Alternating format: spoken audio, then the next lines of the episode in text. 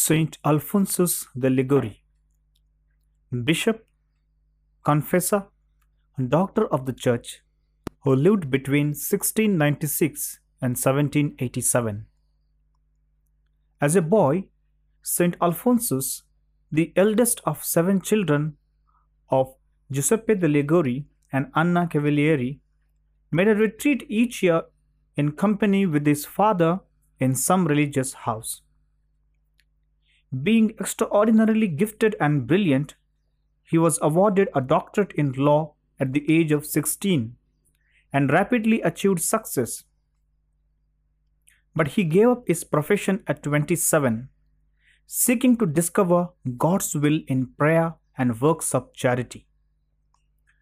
Joining the Neapolitan Propaganda, he aided these priests who were giving vivid and inspiring missions among the poorest of the poor, and was himself ordained priest in seventeen twenty-six. The most perfect charity consists in being zealous about our neighbor's spiritual good, he maintained. Ardent and of delicate sensibility, profoundly intelligent and downright practical, he always sought to do the will of God. Thus, on ninth of November seventeen thirty-two, he founded the Congregation of the Most Holy Redeemer, popularly known as the Redemptorists, and for twenty years travelled about the province of Naples in Italy, gaining numerous conversions through his mission apostolate. After seventeen fifty-two, he devoted himself steadily to writing. His great work on moral theology holds to the golden mean between the excessively lenient and the exaggeratedly rigorous schools of thought. This prince of moral theologians had a remarkable devotion to Our Lady and the Blessed Sacrament, and this spurred him to compose the many dogmatic and ascetical works for which he is famed. Of these, the glories of Mary, the way of salvation, and the true spouse of Christ are perhaps the best known, each abounding to practical and common sense suggestions. Alphonsus particularly favored short, effective petitions and acts of love, for he who prays is saved, he who does not pray is damned. We have altogether one hundred eleven books and treatises from his pen, which have seen over four thousand editions in over sixty languages. Thus, ever conscious that whereas on the one hand, piety without knowledge makes one useless, and on the other, knowledge without piety renders one arrogant, Alphonsus proved by example that sanctity and learning do in fact go together.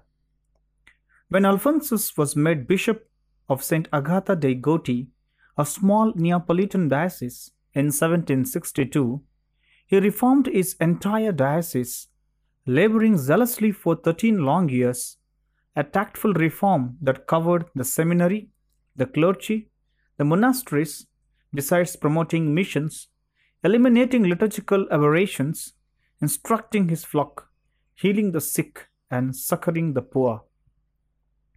Weakened by severe austerities and the unbelievable scope and intensity of his pastoral work, Alphonsus was victim to a severe attack of gout and rheumatic fever, which left him partially paralyzed to the day of his death.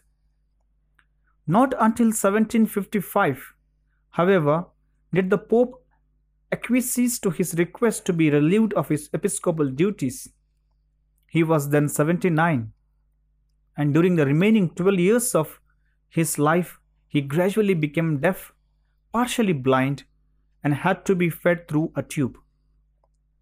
Worse, in seventeen eighty, he was tricked into signing a submission for royal approval of his congregation, a submission that greatly altered the original rule approved by Pope Benedict the fourteenth in seventeen forty-nine. As a result, he was stripped of all authority over the Redemptorists, virtually splitting the congregation, plunging him into deep anguish. It was not until after his death that the issue was resolved, unity was restored, and the order expanded worldwide.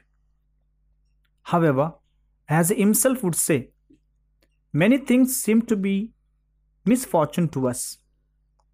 If we only knew why God permits them, we could see clearly that they are in reality graces.